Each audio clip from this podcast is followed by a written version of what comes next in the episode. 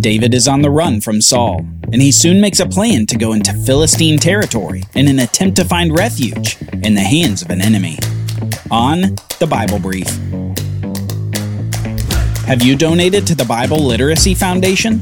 We'd love for you to join the Bible Lit team as we make Bible learning content. Want to donate today?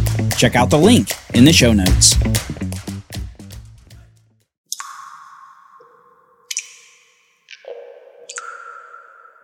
David listened to the drips as he drifted between his wakeful thoughts and surrendering to sleep. He was in a large cave surrounded by his brothers and surrounded by other people of all stripes. People who had had difficult lives of distress, of indebtedness, and of bitterness. People who, for some reason, flocked to David. Perhaps it was David's shepherding background that caused these people to gather to him a way of leadership that picked up the weak and nourished them to strength, that protected the flock from the lion and the bear, that cared for each and every sheep. Maybe it was that, or maybe it was because of David's future.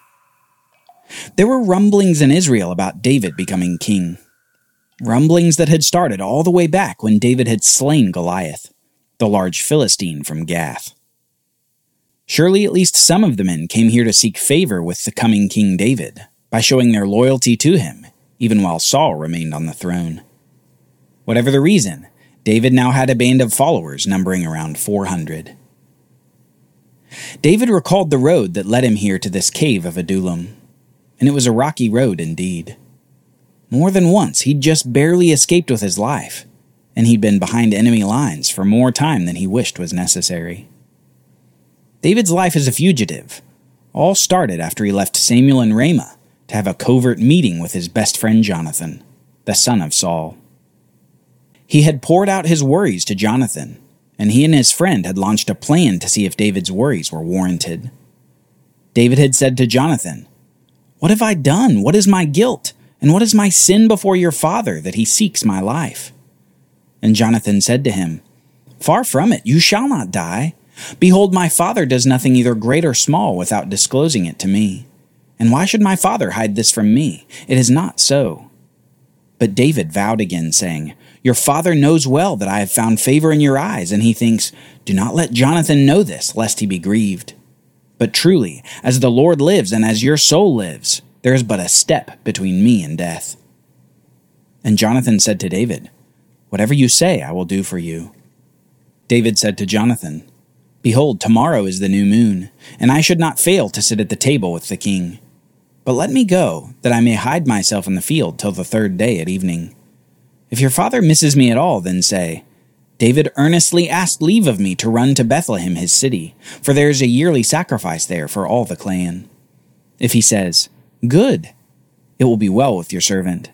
But if he is angry, then know that harm is determined by him. Therefore deal kindly with your servant, for you have brought your servant into a covenant of the Lord with you. But if there is guilt in me, kill me yourself, for why should you bring me to your father? And Jonathan said, Far be it from you. If I knew that it was determined by my father that harm should come to you, would I not tell you? Then David said to Jonathan, Who will tell me if your father answers you roughly? And Jonathan said to David, Come, let us go out into the field. So they both went out into the field. Soon the two men launched a plan to test Saul's resolve against David.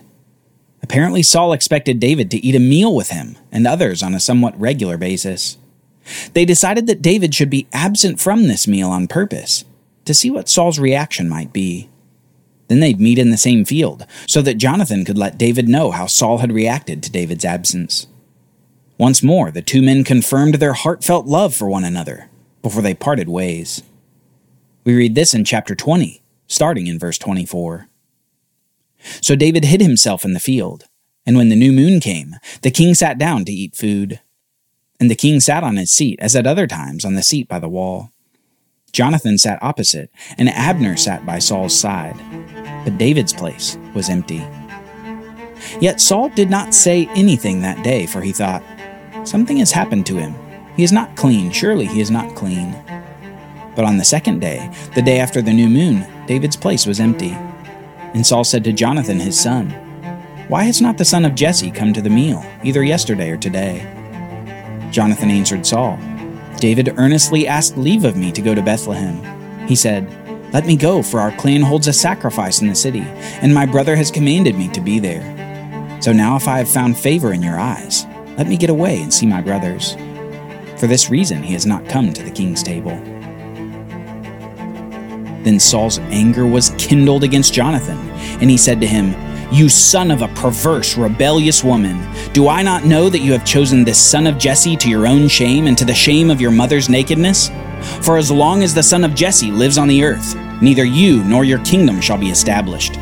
Therefore send and bring him to me, for he shall surely die. Then Jonathan answered Saul his father, Why should he be put to death? What has he done? But Saul hurled his spear at Jonathan to strike him. So Jonathan knew that his father was determined to put David to death. Now it's Jonathan's turn to be angry. After his own brush with death by the spear of his father, he leaves the table deeply troubled by his father's attitude toward David. Jonathan knew that David had done nothing wrong and that his father's paranoia had reached new heights. Soon Jonathan meets David in the same field, and Jonathan tells David the bad news. He needs to get out of town, quickly. Saul is out for blood, and he won't stop till he's satisfied. So David and Jonathan weep in their last moments together, knowing that they will be apart for a considerable time. And David slips away from Gibeah. He's now a fugitive in his own land, an anointed king on the run. David continued to think about that shocking day when everything had changed. He hadn't seen Jonathan since, and he missed his friend deeply. By now it had been years. Years between that day at Gibeah and his hideout here at the cave of Adullam. David had been through a lot, and at least a few of the men here had been with him through most of it. Some from that very day when he'd fled Gibeah. He and his men had quickly set off from Gibeah for Nob. Not a large city in Israel, but an important one. Nob was where Yahweh's tabernacle tent had been set up. David and his men had exited so quickly from their places at Gibeah that their provisions quickly ran out, and by the time they arrived in Nob, they were famished. David and the high priest Ahimelech immediately begin conversing, with the priest apparently perturbed at the sudden appearance of David in their little town. Ahimelech the priest asked David, Why are you alone and no one with you? And David said to Ahimelech the priest, The king has charged me with a matter and said to me, let no one know anything of the matter about which I send you, and with which I have charged you. I have made an appointment with the young men for such and such a place. Now then, what do you have on hand? Give me five loaves of bread, or whatever is here. And the priest answered David, I have no common bread on hand, but there is holy bread, if the young men have kept themselves from women. And David answered the priest, Truly women have been kept from us, as always when I go on an expedition. The vessels of the young men are holy, even when it is an ordinary journey. How much more today will their vessels be holy? So the priest gave him the holy bread, for there was no bread there but the bread of the presence, which is removed from before the Lord, to be replaced by hot bread on the day it is taken away. Immediately upon David's arriving, the priest asks what any in his position would ask as a band of tired men approaches. He basically says, What are you doing here? and David says what is at minimum a deceptive response. Perhaps he doesn't know if he can trust this priest, but he says that he's on a secret mission from the king, before he quickly changes the subject and asks for provisions from Ahimelech. It's here that we see the priest offer something that we need to understand. Apparently, the only food readily available was the bread of the presence. This was bread commanded by God to be baked and placed in the tabernacle at regular intervals before it was to be eaten by the priests only the priests. But here, Ahimelech makes an exception for David, ensuring that he and his men are in a state of ritual purity according to the law. Apparently, some law regulations could have exceptions in very abnormal circumstances, and especially for the preservation of life. David and his men ate the bread and satisfied their hunger. Soon David said to Ahimelech, Have you not here a spear or a sword at hand? For I have brought neither my sword nor my weapons with me, because the king's business required haste. And the priest said, The sword of Goliath the Philistine, whom you struck down in the valley of Elah. Behold, it is here wrapped in a cloth. If you will take it, take it, for there is none but that here. And David said, There is none like that. Give it to me. David's stomach was satisfied, and now his hands grasped at the scimitar of his enemy Goliath, the one whom he had slayed by the power of God. Now he was supplied and armed. His life as a fugitive was beginning, and he would soon leave the village for a new location. But before he left, his eyes didn't fail to notice a figure who he knew would be trouble. There in the village was a foreigner, a man from the land of Edom named Doeg, a man loyal to Saul. After leaving Nod, David began to head west, and if he hadn't told his men where they were headed, surely they began to ask lots of questions along the way. They were headed through the territory of Israel, coming upon the border, and then crossing the border. David was headed to the place where Goliath was from. He was headed to Gath of the Philistines, a city that might not be kind to the one who killed their champion. Soon David came into the presence of Achish, king of Gath, and as he approached the king, he overheard a servant say this Is not this David, king of the land? Did they not sing to one another of him in dances? Saul has struck down his thousands, and David his ten thousands? And David took these words to heart, and was much afraid of Achish the king of Gath. So he changed his behavior before them, and pretended to be insane in their hands, and made marks on the doors of the gate, and let his spit run down his beard. Then Achish said to his servants, Behold, you see this man is mad. Why then have you brought him to me?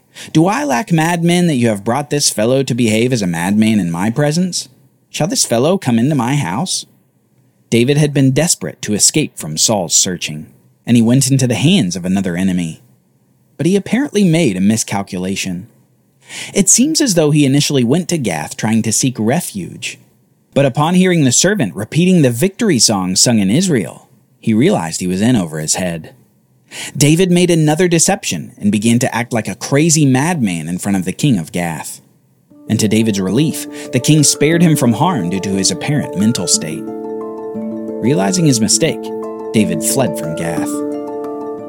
And that's how he'd ended up here, at this cave where he'd been for the last several years. A place where he would be safe from Saul's loyalists. A place of rest where David could write songs of celebration to Yahweh, songs to remember all that God had done for him so far. A place that brought the disaffected and the downtrodden to David, who had become their commander.